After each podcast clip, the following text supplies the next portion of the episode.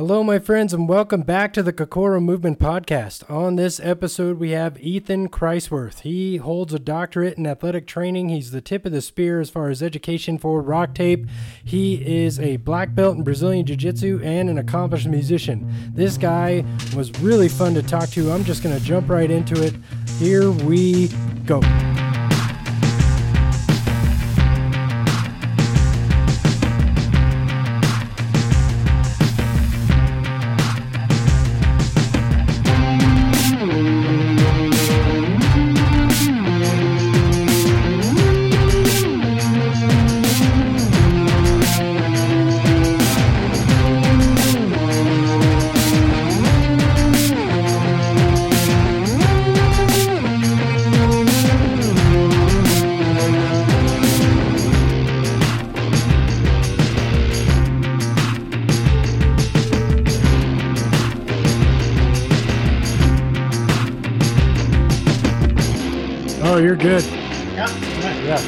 I had to take you off of mute. That's really helpful. Makes me hear a lot better. Nice to virtually meet you. How do you like my background? Looks good, man. It looks like you belong there. yeah. How are you, sir? Good, man. Doing well. Thanks. Yeah, we got a yeah, we got a lot to talk about because you're kind of a renaissance man. You've done anything and Yeah. everything. But uh yeah, like you had you had to deal with this coronavirus thing yesterday. So let's talk about that a little bit because you are um involved in multiple ways both with IBJJF and with rock tape. So let's uh let's talk about like a, most specifically on the rock tape side because you guys are global right so like what are you guys doing Yeah. with that are you just kind of playing it by ear because that's one of the that's one of the powerful things about jujitsu right is you're like okay what's happening now okay what's happening now and you're able to react moment to moment I saw Keenan just came out with a post that he's shutting down Legion, yeah right? He's shutting down. I'm like, Yeah. wow, Keenan's shutting down the gym. right So, which is, you know, if you think about the, the collective idea, it's a smart thing to do. right You know, as a gym owner, wow. I mean, that's, you know, he's big time, so he could probably handle that. Small gym owners, I don't know. You know, so that's interesting. As far as rock tape's concerned, um, you know, rock tape, I can speak to domestically. Um, globally, uh, I have not positive yet, but I'm sure they're going to follow suit about potentially webcasting for the next uh, 30 to 60 days. And hopefully, those people will want to be uh, involved in those courses and then also getting some incentives. And, uh, you know, we're playing it hour by hour like everybody is right now. So let me ask you this, Jesse when will this be posted, this podcast? um i should have it done by today or tomorrow yeah Okay. So, yeah, because I have it all uh, set up in GarageBand. I just, you know, have the intro music. I just record the intro when I'm done talking to you and just throw it up there. Okay. So, Yeah. So, I mean, I think, um, you know, it's not out there yet, but, you know, uh, logistically in the internal rock tape team, we're moving on with everybody else, uh, suspending courses to basically be uh, broadcast, webcasted by Yeah. the instructor to teach it at a probably, you know, we haven't dealt the price yet, but they'll, still have CEUs, which is super important for any rock tape attendee. Um, and they'll get their products sent directly to their house. So we're trying to make it as as fluid as possible in a, in a crazy crisis time right now. yeah, which is bananas because I don't remember anything like this ever. And so, you know, I'm a massage therapist and also a uh, strength coach, and I have a small gym, and this affects me immensely. You know what I mean? So, like, you know, the last thing people are going to do when this thing becomes a crisis is get a massage. You know what I mean? And, you know, um, and so that's really a bummer on my end because I had a pretty turbulent le- year last year. I uh, left the CrossFit gym that I was at for a really long time, and you know those CrossFit gyms are pretty tribal. So as soon as I leave there, then I lose a lot of the clientele that was attached to that. And so I was really looking forward to this year, just like, yeah, I'm going to rebound my business. This is going to be great. And then all of a sudden, like not even a couple months in, it's just a bummer. And so it's You just know, really, It's not there. There can't be one person uh, or one entity that's not going to be. Not, oh, he's all right. He's good. yeah, That's not going to be uh, interrupted. I can't Right. one. right. Everybody. So if you think about, you know, from the global economy to domestic economy to your personal economy, I mean, everybody is going to. There's not one person not going to be affected. You know, everyone has Yeah. to make money. So Right. It affects everybody. Right. And that's really cool that you guys are able to kind of go online and still give people a great product because, uh, you know, that's one of the things that I love about Rock Tape and, and the instructors is uh, you guys are really um, in the forefront of the understanding of everything that we need in order to be good practitioners. And, you know, if, um, you know, and as a massage therapist, I take a lot of CEUs that don't count for my massage license. So I can always rely on rock tape to provide that for me. Oh, And so if, yeah, so if I'm uh if I'm you know falling behind and my license is coming up, I'm just like, oh crap, I'll just run down to Phoenix real quick and take a couple rock tape courses and I'll be caught up.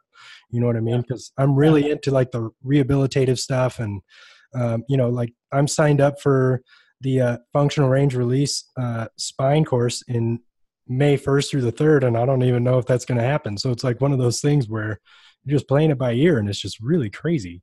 I think you know with the it, with how big continuing education is now. I mean, Yeah. people lay their life on it. People have left their jobs, just like what you're telling me yourself, and people have gone into the education field. You know, and it's it's killing. Everyone's crushing education. I think in the CEU world. Right. uh, you know, it's gonna it's gonna impact. Now, you know, I think personally, I mean, I'm no you know scientist on this you know COVID nineteen virus, but you can say that collectively, you know, the shutdown, whether it's 30 or 60 days, is for the betterment, so we don't end up like in Italy or end up like in China, you know. And I think. And don't quote me, but I think the data from South Korea uh, is actually a bit more favorable because they did this Right. it's going to take a lot and you know we've never been interrupted in our entire lives there could be wars all over the world and we go on and train jiu-jitsu and you know treat people and just watch the news on how bad it is over there well it's Right. finally it's finally interrupting our lives and as americans we need to understand hey it sucks but it's it's temporary it's transient if we just make this change maybe it will be helpful Right. We And don't it's know. We don't know. it's yeah, and it's one of those things where like right now you really realize how much stupid shit you pay attention to. yeah, right. Like and you're just like, "Oh, wait, this is a big deal." You know what I mean? I was really upset about God knows what yesterday and now I'm like, mm, I don't know if I'm going to have any clients next week. You know what I mean? Yeah, So- I mean it's it's a big deal in two ways. It's a big deal because the media is making a huge deal. It's a big deal because the you know the mortality rate's higher than the flu. So again, then you look at the data, the mortality rate's higher than the flu with elderly and immunocompromised, and the data is not supporting anything regard, regarding the kids, even though they could be carriers, but they don't become symptomatic. So, but the R naught, which is basically the the rate of infected other people, is much greater than the influenza virus. So Right. the R naught rating says I think it's three or more. So one person that has it will infect three or more compared to the flu, which is less than that. Hence the reason this thing is just basically going, you know, crazy. Yeah, and it's uh and then humans don't think very well, which is really mm-hmm. hard too because they're just like, "Cool, so I'm going to go travel around the country and visit every major city." And you're like, "No, you're going to stay home." And they're like, "Yeah, but I have this planned already." But that's Yeah. freedom, right? We've always Right. had freedom, and freedom comes, you know, with the, the self thought, and there's there's not a collective thought. Not to say that I'm voting for Bernie, but Yeah. you know, some of those thought processes are, oh, we would be a better community if you know, beside if we all had give a little bit of thought, you know, like other countries do. But you know, we're capitalists, so I know. It's like what I know. And it's it's just such a weird thing and it's just kind of you know, it was really prevalent yesterday because right after I messaged you on Instagram, then I saw on Instagram that you guys had to shut down the IBJJF uh, tournament and you know, that's just like a that's a huge deal. There's people that train all year for that. That's like Yeah. that's like as far as jujitsu tournaments go, that's like the CrossFit Games or one of them. You know what I mean? And then there's like yeah. Abu Dhabi and all those other ones, you know, it's like, and so, yeah, it's gonna affect everybody. So I think you know those are those those decisions are made by the event itself. So somebody finally posted that, hey, don't get mad at IBJJF or NABJJF or any of the others. Get you know understand that it's for the safety, and it- and if not, just the litigiousness and the liability these days in the states is, is huge. So you don't want to be the factor. You want to be safe and be effective. So if you're the factor of creating more wrong, then that's just not good. Hence the reason why UCI shut down. You know, right? And, and then, mm, go ahead. Yeah. So then I just listened to that Joe Rogan podcast with the guy from the Center of Disease Control, and it's like, you know, washing your hands is helpful and being like a healthy human is helpful, but like it's really uh, transmitted through breathing. And so, like, talk about a sport where you're just literally breathing directly into somebody's mouth. You know, like that's a. We've gone. We we probably take every risk as jujitsu practitioners to sweat, blood, breath. I mean, it is you know, just look at HPV HPV warts, right? Yeah. I mean, you probably train as I do with multiple people who have warts. That's just so communicable. It's just passed so quickly, so often. Everyone has warts, you know. We're in constant contact with skin conditions all the time. When we, when I cover IBJJF, when people go through the weigh-in and the gi check, if that person sees anything that looks, you know, suspect, then it gets kicked to the medical table. Then I have to basically give it a yes or no.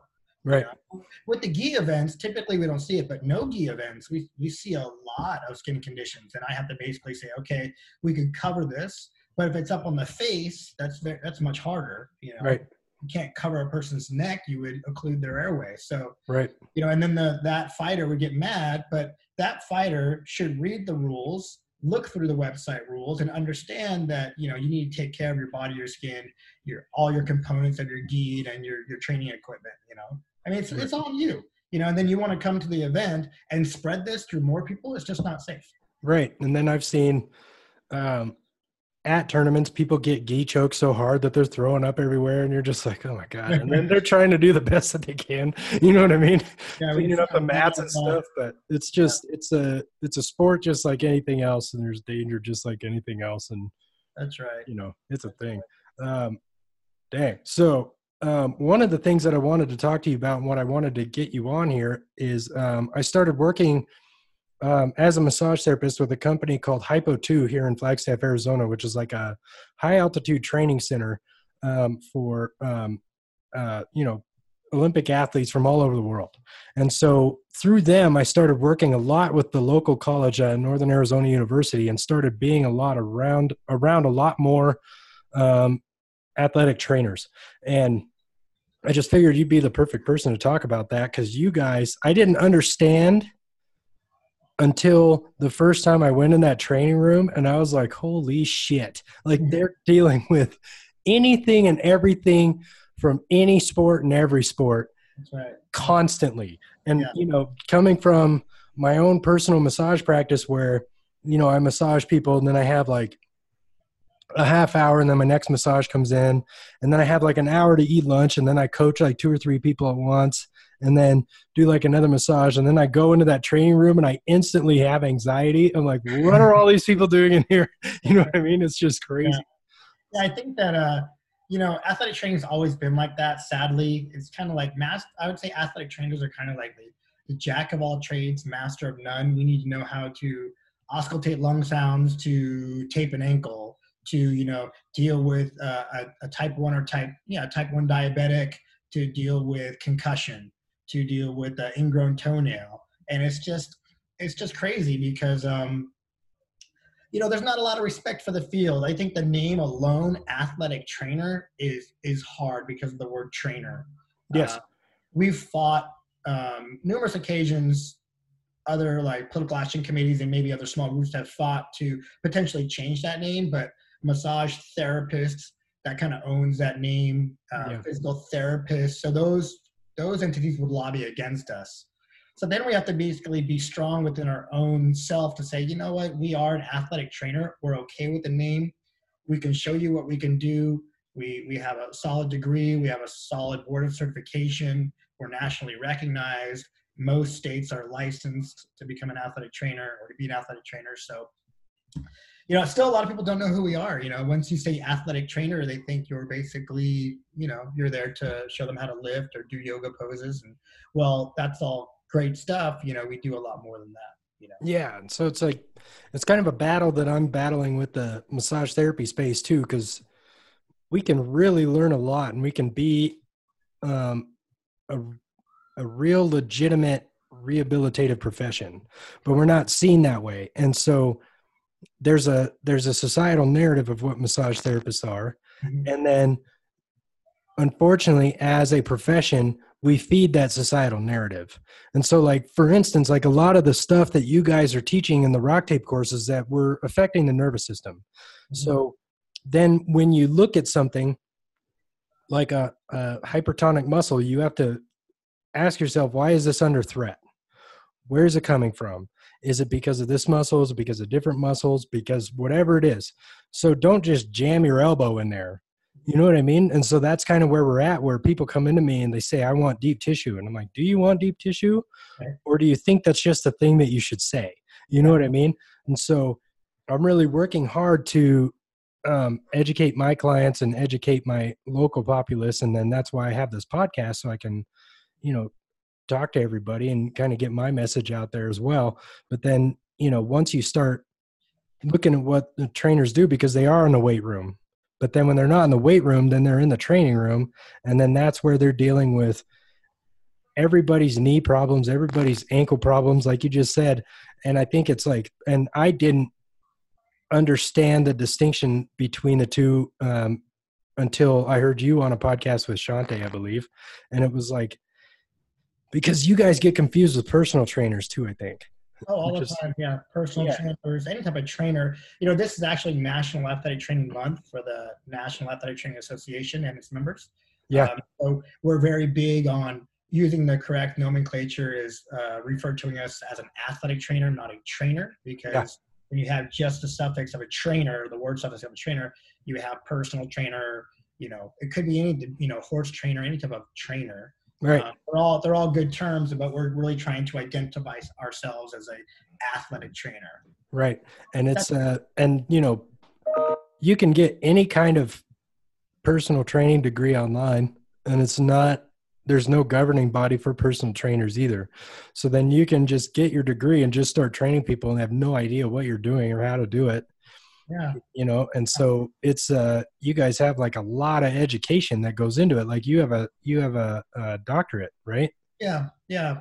My PhD is in ath- is in ath- actually athletic training. So it was kind of um half pedagogy, teaching how to teach and understanding how a person learns, which is super important. Even right. if you're just a clinician, understanding how to speak to your patient or your client so they can understand what's going on.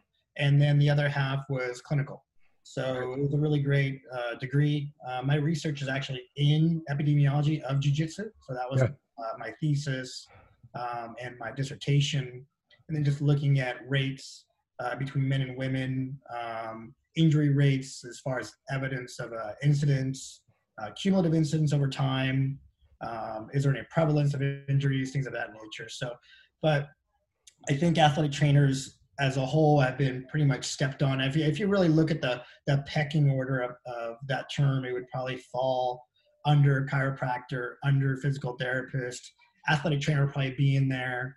Um, somewhere on the long lines, we have massage therapy in there and personal trainer in there. And, you know, people are calling themselves everything these days, a kinesiologist specialist or movement specialist, I think the biggest thing, bro, is that we all just try to get along and learn from each other. I mean, right.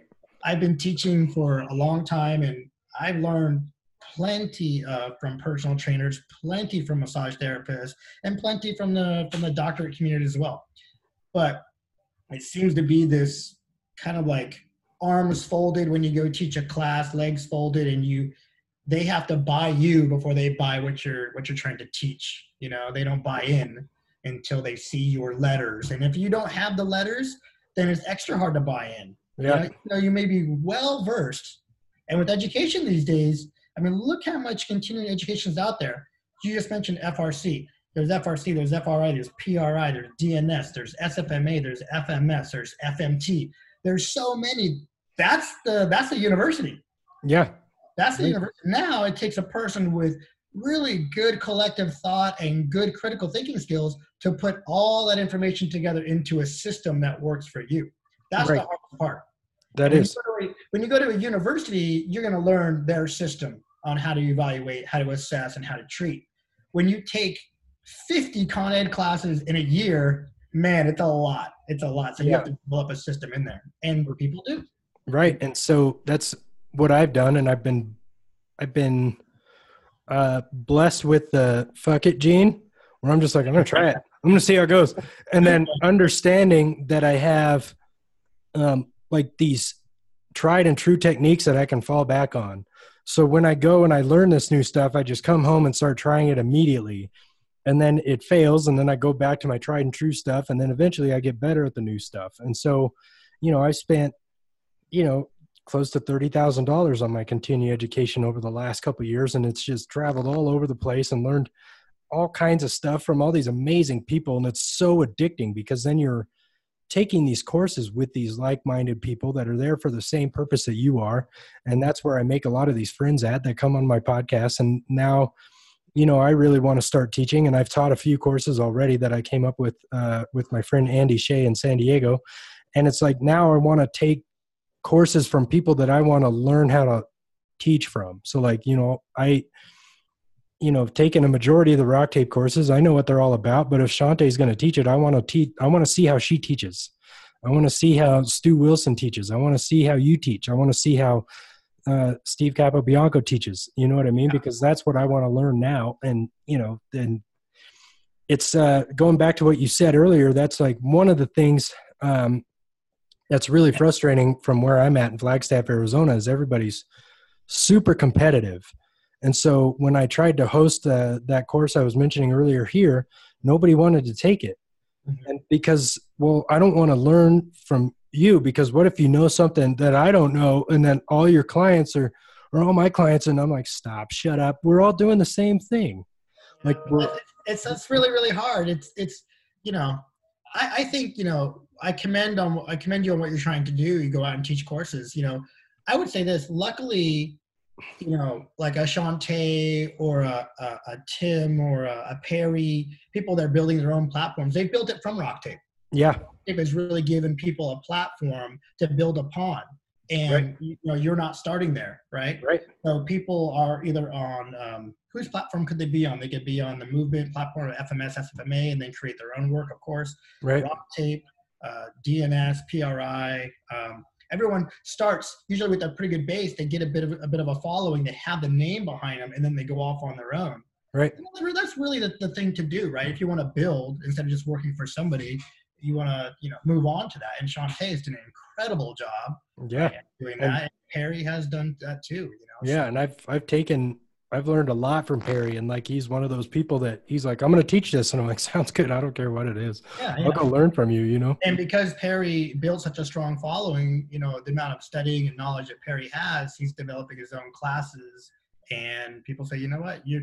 And I was going to say this too is like, it's all about delivery, right? Sean right. Tate delivers well, Perry delivers well, Capo delivers well. Um, I hope I deliver well. If yeah. you deliver well, uh, then people are going to come back yep.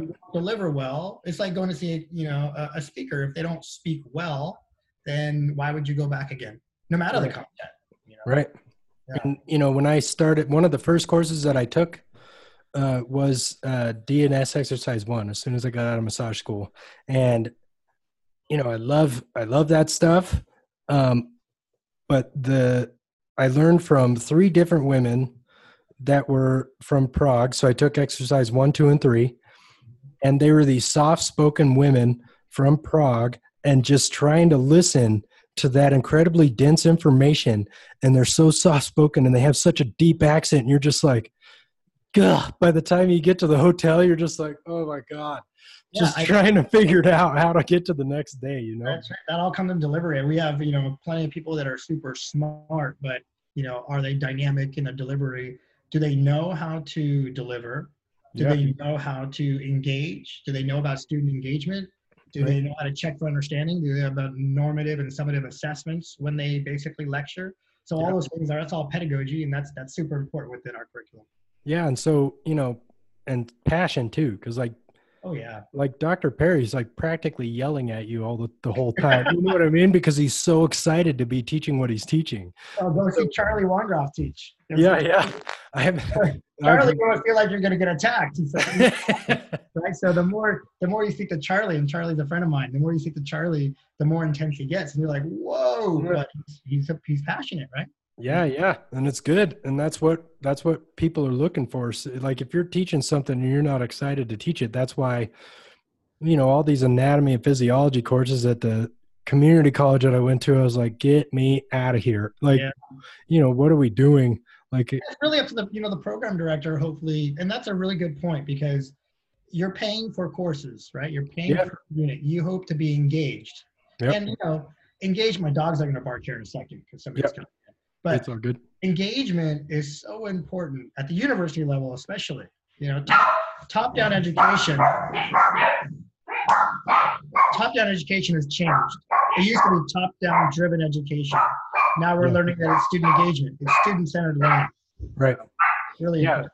And it's uh yeah, and it's really interesting to like once I um me and my friend Andy put together this course like watching the flow of all these other courses and then starting to kind of understand how much effort it took you guys to put that together and how long it took like you know perry to put his stuff together that's all really important. And it's you know because it has to flow seamlessly through one thing and then the other. So then you guys um you know i talked to steve god probably six months ago now which is weird.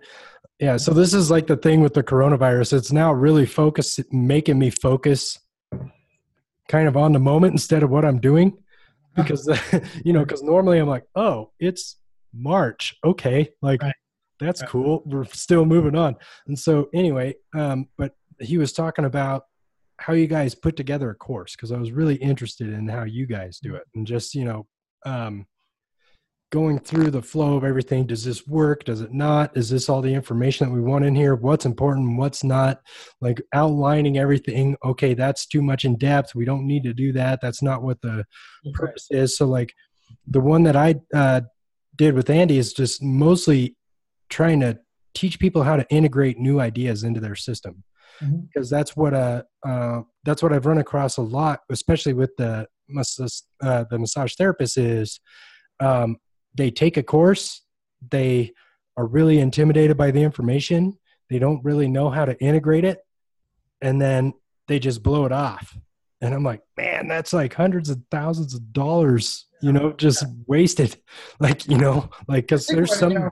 What Capo and Capo's uh, Capo's super modest, so I don't know how in depth he went, but he's really Capo's the brainiac. Steve Capobianco is the brainiac behind Rock Tape Education. Yeah, yeah.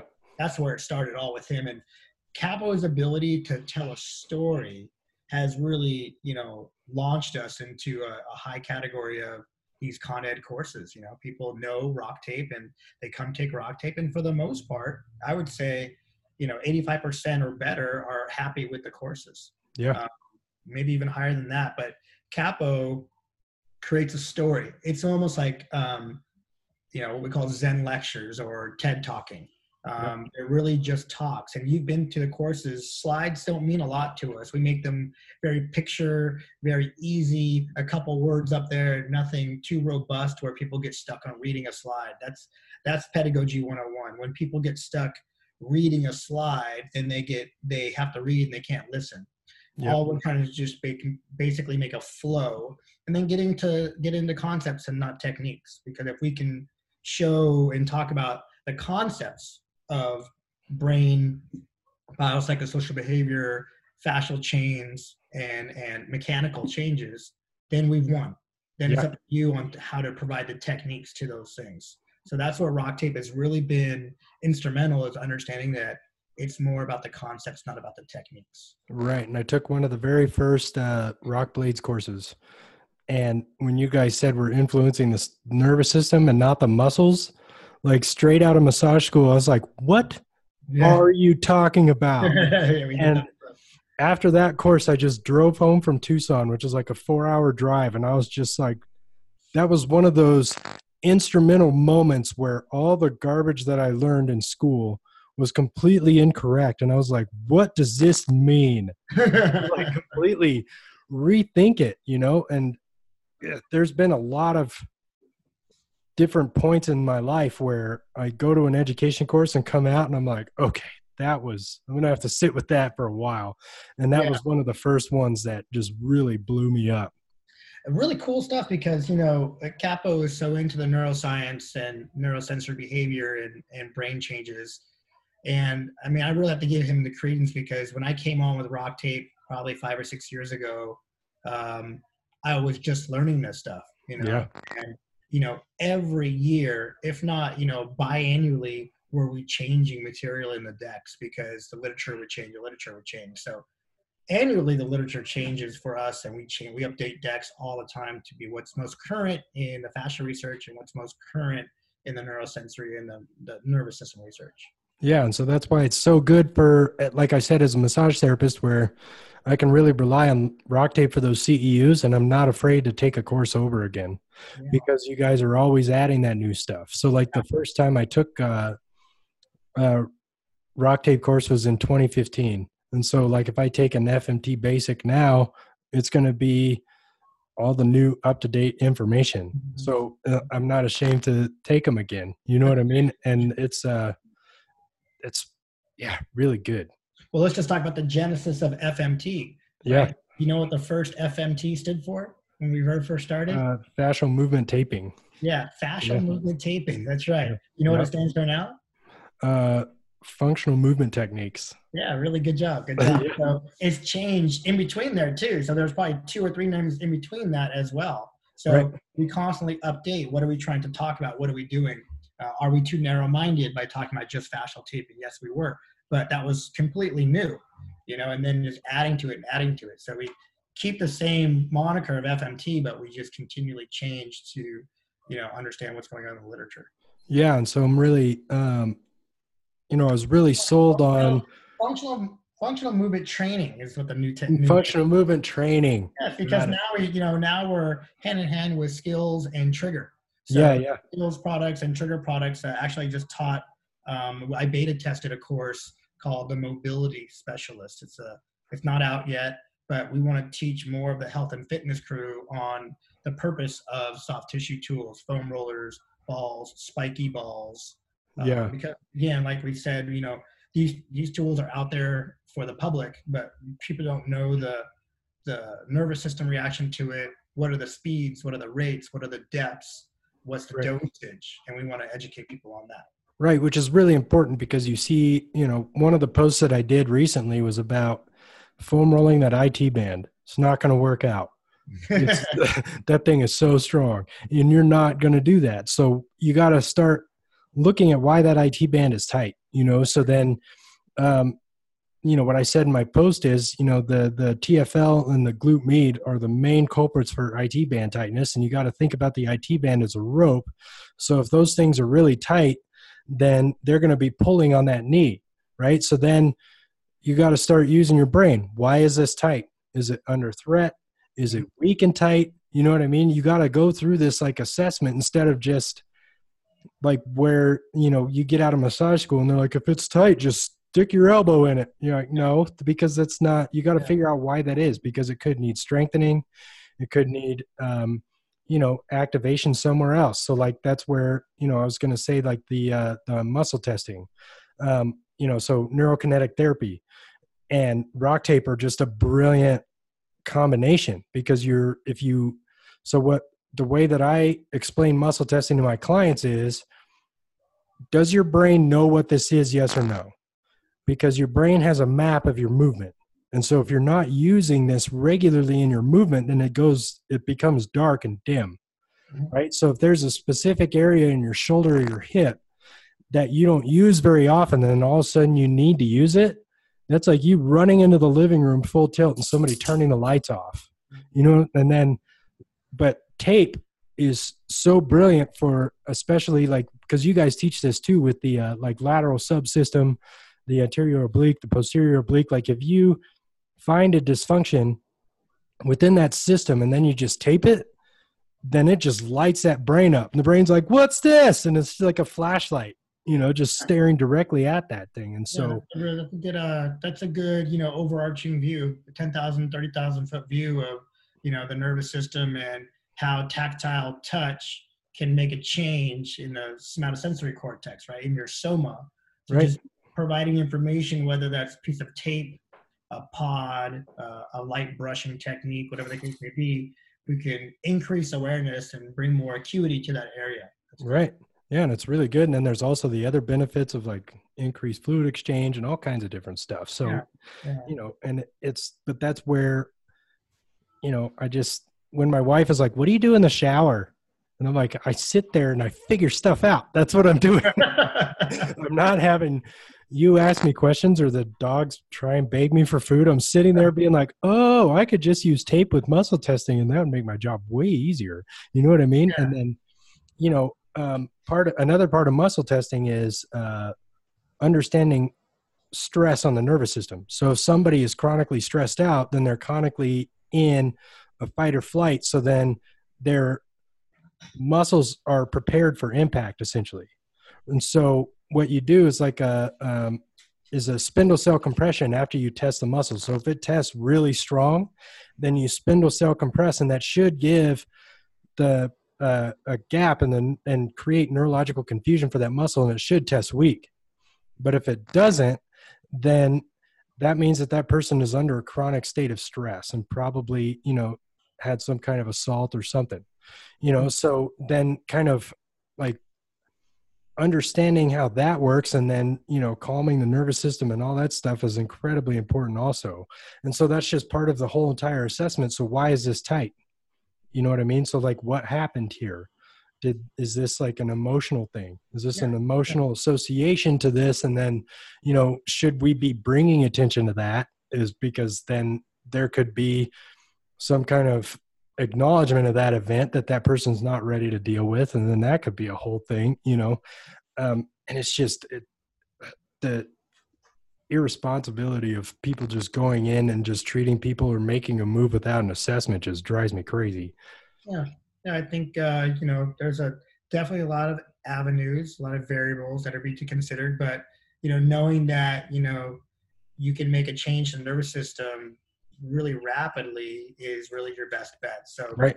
with David stuff and doing therapy localization and you know checking what's you know what's strong and the clear, what's weak in the clear, that's really cool stuff. It's still transient. Yeah. Right. Still right. got to provide a lot of loaded motor control, unloaded motor control to to gain that that region back. Yep. Um, but for the most part, yeah, we we just take an hour. We take it just an outer layer other than the muscles, right? We take it to the fascial system and to the skin and the, you know, the integumentary system and how it attaches. And then, of course, right. said, the threat. And, you know, we know that, you know, when person is in fight or flight, then you can have different chemical mediators to make change to tissue tone. And we, again, using a nomenclature right, so that word tight was, is super ambiguous now. Yeah. We say upregulated or downregulated, like what's going on with the upregulation of that area or downregulation instead of saying right. tone instead of saying even tight. All these terms are this is the hardest thing right now because continuing education everyone has their own type of nomenclature. Right. Right? What's tight what's weak what's strong or weak in the clear like what david stuff is or right. you know, facilitated what's not facilitated what's inhibited. All those terms right and nobody know? all the people that you're working on don't care like they just want you to make them feel better. And so I'm going to be honest, I was going off on that little rant and I forgot even why I was talking about it. But then going back to the cupping. So that's one thing that I realized in the shower the other day is like, uh, so cupping is also just an extended spindle cell compression, right? So like you can use that not only to relieve pressure, because sometimes chronically tight muscles need less pressure, not more. So don't jam on it. Like, you know, relieve the pressure. But then it's also, if you have something that's chronically tight and can't figure it out, you can leave a cup on there and that's going to spindle cell compress it for a long time, which will eventually get that muscle release, which then will eventually make that person feel better.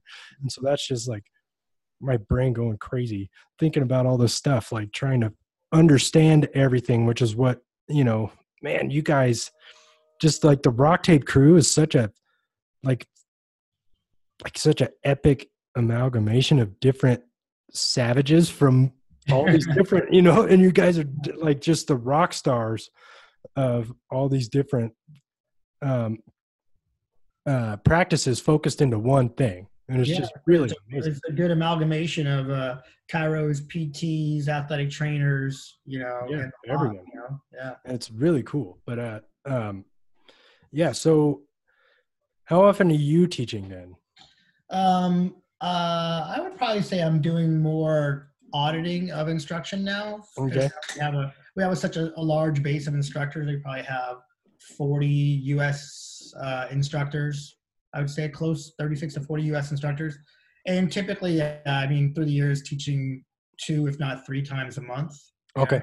And then now I'm probably down to once a month and auditing. Like I get to go watch Terry Pete, uh, Perry teach uh, this weekend down in San Diego, so I'll audit his course. And you know, this is just a good way to to provide feedback and to understand people's teaching methods. So, yeah. yeah. cool. And then, um, so then, what's your role in IBJJF also? Yeah, so IBJJF and NABJJF. Um, I'm the uh, the medical coordinator, medical director. Okay. So, um, you know, as a blue belt, when IBJJF first came here, this is way before there was no federation, and the IBJJF came here. I don't know, late '90s, early 2000s. Uh, I was a blue belt, and I'm like, oh wow, what's this? You know, because we were doing like we do in-house tournaments or Gracie tournaments, um, but there was no large scale.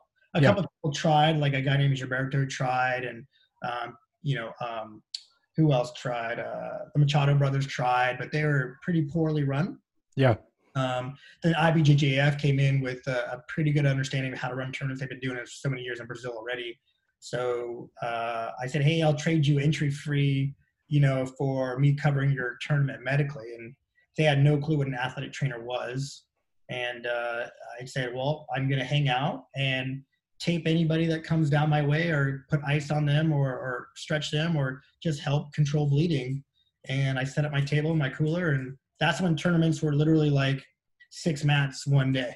Yeah.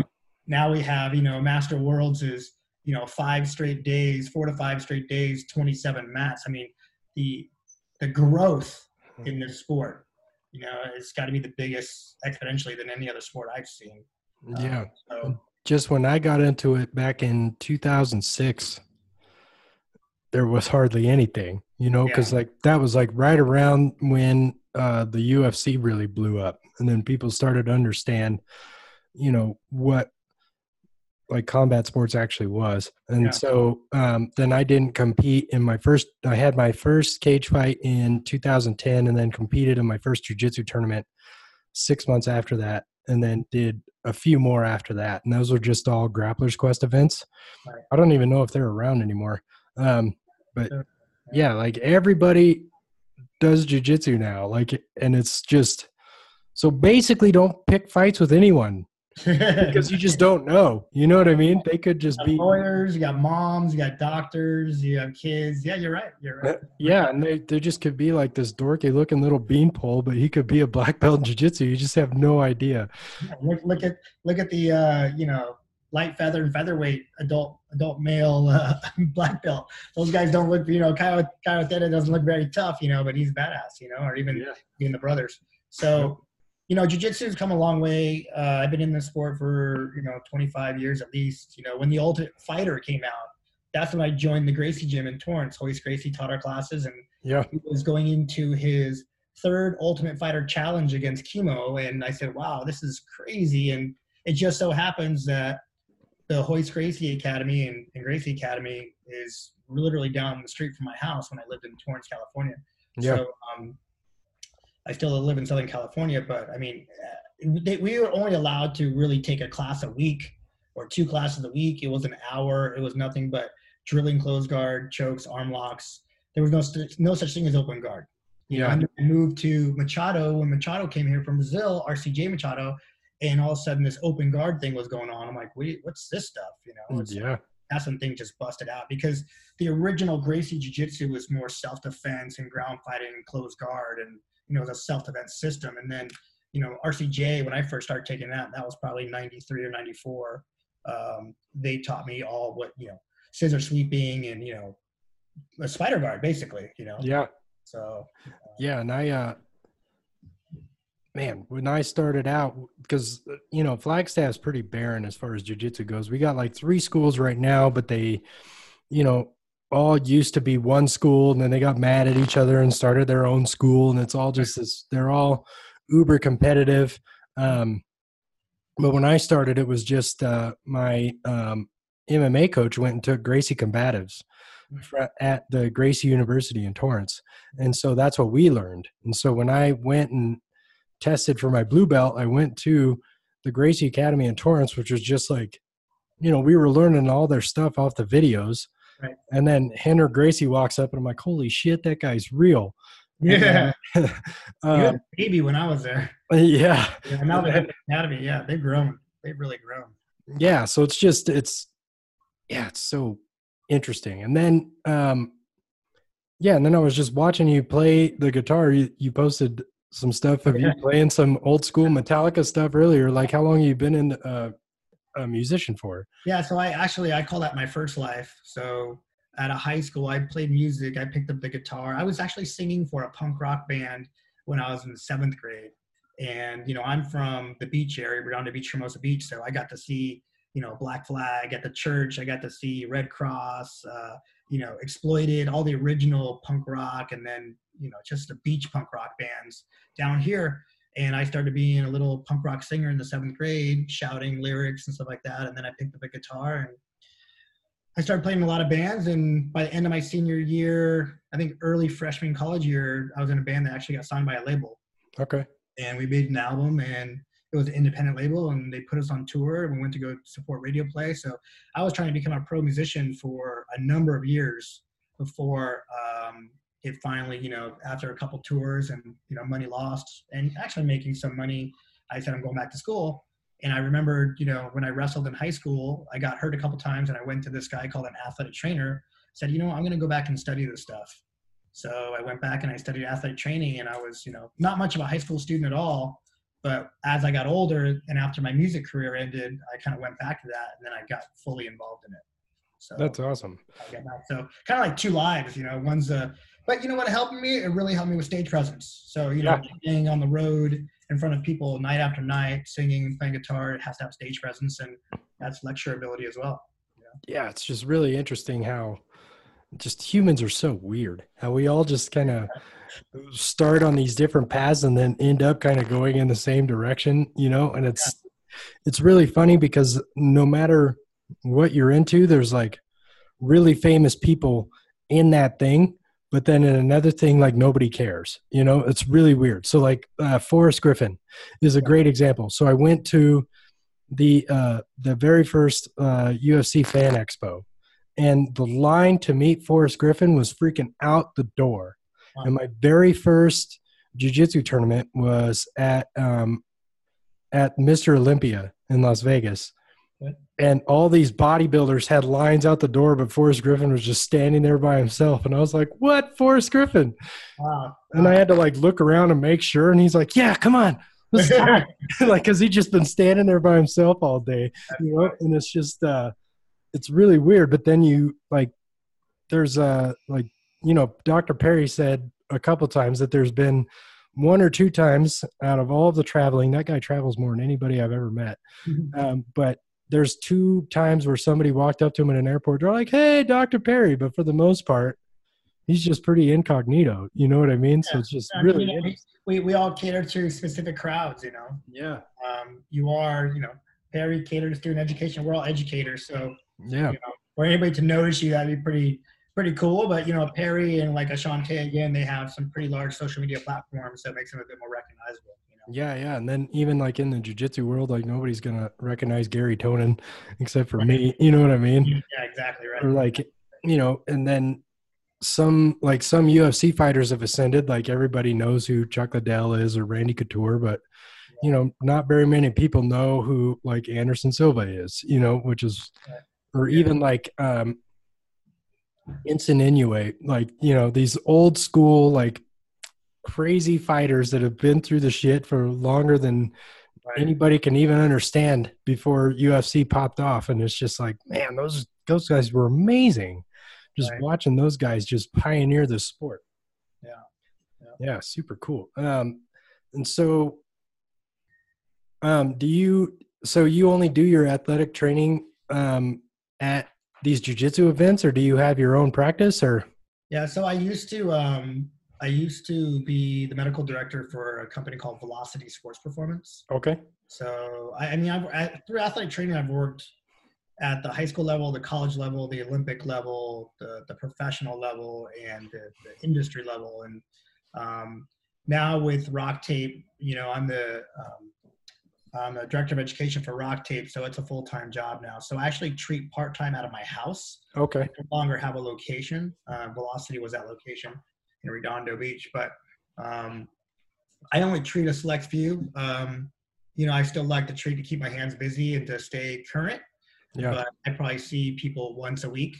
Okay. know. Luckily, I'm in that position where I can I can do that, and I don't have to bring on clients every day, which is okay. But I, I still love the um, you know the biomechanical detective ideas and try to figure things out and trying to see if you can get outcomes because you know we're lecturing on all this stuff, so we Right. this stuff really works. You know? Yeah. That's And, awesome. uh, yeah. So, but for the most part, I'm, you know, I'm just do uh, education with rock tape for the most part, and then Kreiswirth Sports Medicine, which is my athletic training services for jiu-jitsu. Okay. That that's just grown so much because there's uh, two jiu-jitsu tournaments a, a month these days, and I've kind of narrowed it down just to be selective, working with two federations, the NA BJJF and the IBJJF. Um, they're very professional. Um, we have a good working relationship, whereas some other ones who are kind of fly by night, who pass through looking for medical, some have been very fly by night, and it's just you just want to work with everybody, you know. Right. uh, hold on just a second. My dog's freaking out. He has to go to the Okay. bathroom. No, we'll wrap this up. Okay, we are back from a brief interlude. um, so, what are you um, what are you learning right now? What are you working on right now? Let's see. Well, like I said, we just launched. Well, I'm sorry, we beta tested something called a mobility specialist course that we're basically um, trying to help uh, educate the consumer, not even the consumer, but more the personal trainer, uh, how to safely and efficaciously use a foam roller, a ball, a spiky ball, and all these other tools. Well, they've been out there for numerous, numerous years, but people still don't know about dosages and rates and times and stuff like that. So uh, Capo and I just got done writing that, and uh, I just beta tested it at an Equinox in Southern California, and we'll probably roll that out to more of the health and fitness side, and for people that are interested in that. Um, you know, Rock Tape. Uh, what we do with Rock Tape and its education is something called planned redundancy, and you've probably seen this before, where you've taken Rock Tape courses and you're like, oh yeah, I remember that slide. Oh yeah, I remember that concept, and that's where education really gets pushed down deep. Is we do do planned redundancy, so. Um, teaching people some of the same concepts over and over again will help them understand that it's it's a lot about the nervous system and the brain and you know uh, the concepts not just the techniques Well, So- it makes it easier to apply once they're done with that course, also because you know it's like the what you guys say multiple times throughout the course. When you understand the concept, and you know a thousand techniques. So then, once you're applying that from the tools to, you know, because we have to, and this is the biggest struggle as a therapist is getting people to take care of themselves. Because I only see you an hour out of the day. You know, maybe once every two weeks, maybe once a month like you can't expect that to just make a permanent change so you have to do a lot of this stuff on your own that's a key So- point right there because if you don't empower your patient or your client then they're going to rely on that one hour and if you don't have the outcomes you want in that one hour then they're going to go doctor shop and go look somewhere else you know or a massage shop or what the case may be so that the more you can arm yourself with quality education and quality ways to speak your education to your patient or your client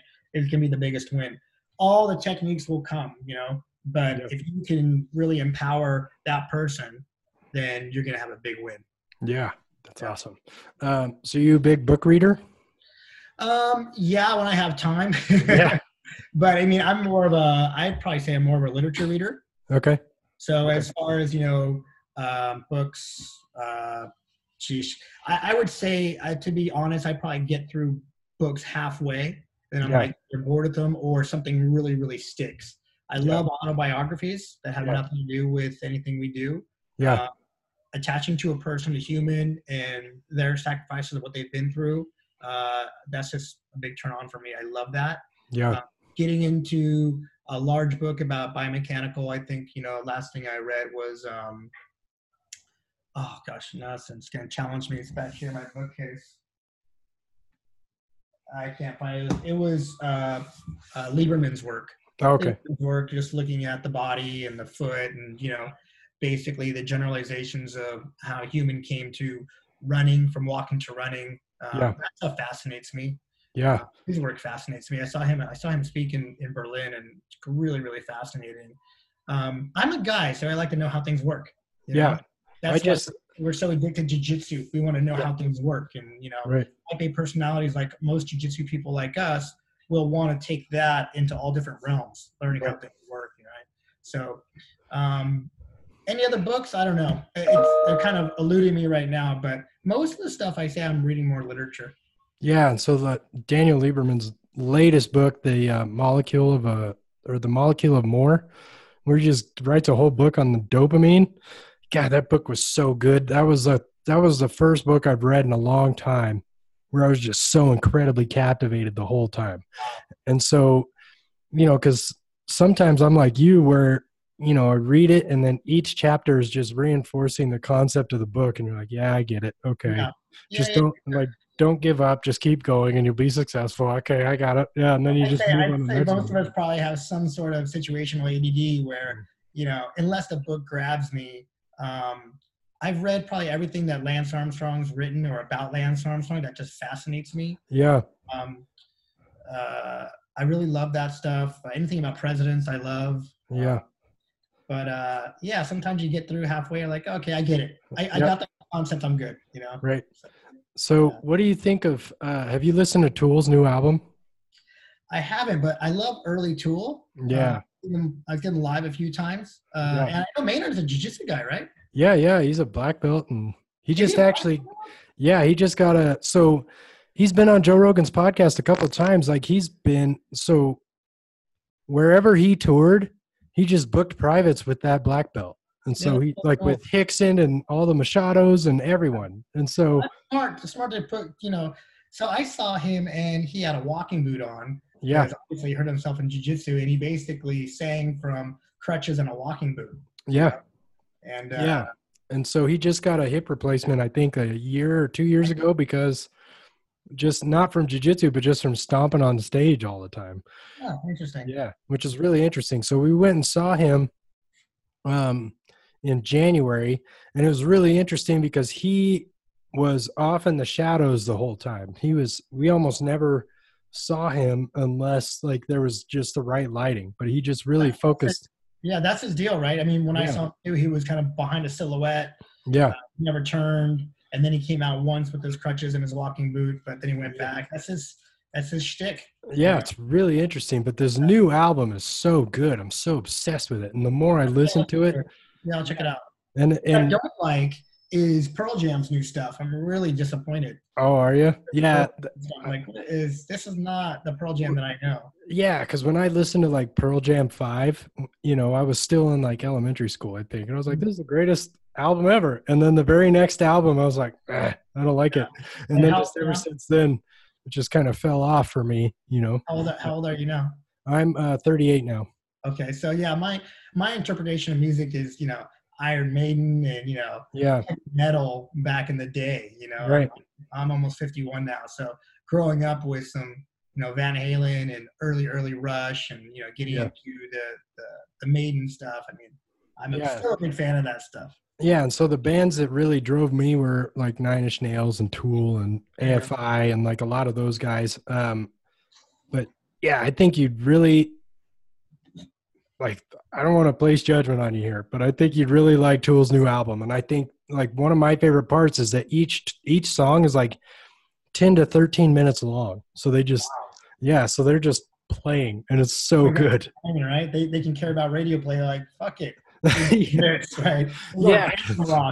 And there was that there was that big controversy when they first released their album. It immediately shot to number one because of all the 40 year olds, and then all the Taylor Swift people were super pissed off because they didn't know who Tool was, and Right. all of a sudden this random band just takes place number one spot. Tool, time Tool's about some serious followers. Yeah, They're one of those bands that get some, you know, they're tattooing wrenches on their body and they're full followers. You know? I know it's super weird. And then speaking of Joe Rogan, like there's people that get Joe Rogan's face tattooed on their body. Like how Don't get me started on that. That's just crazy. That's so, he, he's an he's an amazing uh, you know comedian. Uh, Yeah. You know, a personality. I'd love to get on that podcast. I think sometimes there's just a lot of misinformation as far as jujitsu injuries go. yeah, Um, so getting on the podcast to talk about the data and the data I've collected over all these years, that'd be really, really cool to discuss. You know, then you, you have uh, like the infectious disease person that he had on last week was amazing. I'll probably read that book because that intrigues me a lot. yeah, Um, and then he has people on just talking about the so right. So it's kind of like, oh man, you know, yeah. you And people on, then you got people talking about a so right. Kind of, And then they, yeah, every time they talk about massage therapy on there, I'm like, you see, this is my Yeah. problem. and this is eh, right, right. It's very narrow minded, and if it worked for Joe, then you know he's gonna have it on, and you know, and it's gonna blow up because of who he is. But um, yeah, that's where you know people buy into the Kool Aid, right? Yeah, and that's like the so right. Like, not everybody needs that so as You know what I mean? Well, it's kind of like you know the idea of what you were talking about before is that uh, you know you can chase the pain or treat the cause, right? What do you want to do? Right. So, Easy stuff. Right on. This is a really fun conversation. Thank you so much for coming on. yeah, man, thanks for asking. I appreciate it, and uh, it's cool. We have a lot of like-minded things going on: sports medicine and jiu-jitsu. And I don't know, do you play guitar? I do not. It's one of those things where I wish I did. You know, like there was like there I think there was a pivotal moment in my life where I could have, but then I chose BMX instead. And so that's the route I went. I, I, I skated. I BMX a little bit, but uh, I was always, you know, in my day we we we skated on quads, right? Yeah. So we'd hit the quads, we'd hit the pool in the quads, Yep. and then started, you know, in the seventies we were just straight skateboarding backyard pools, and you know, I haven't skated for a while, but uh, there's plenty of stuff on my social media. See me trying to float frontside air still, you know. Yeah, yeah, it's good. It's good. And then I remember one time, this is after I kind of laid off jujitsu quite a bit and started CrossFit. I crashed on my BMX bike and I got a scrape on my knee, and I was like, ah, it was like the worst thing ever. And then that's when I decided that I can't fall down anymore. so that's when I got rid of my bike. kept me from doing burpees. You're like, okay, it's either burpees or this, right? yeah, it's either burpees or just augering myself into the ground. I think burpees are way better. Right right on, man. I appreciate your time. Absolutely. Thank you so much for the conversation. All right, talk soon. Absolutely.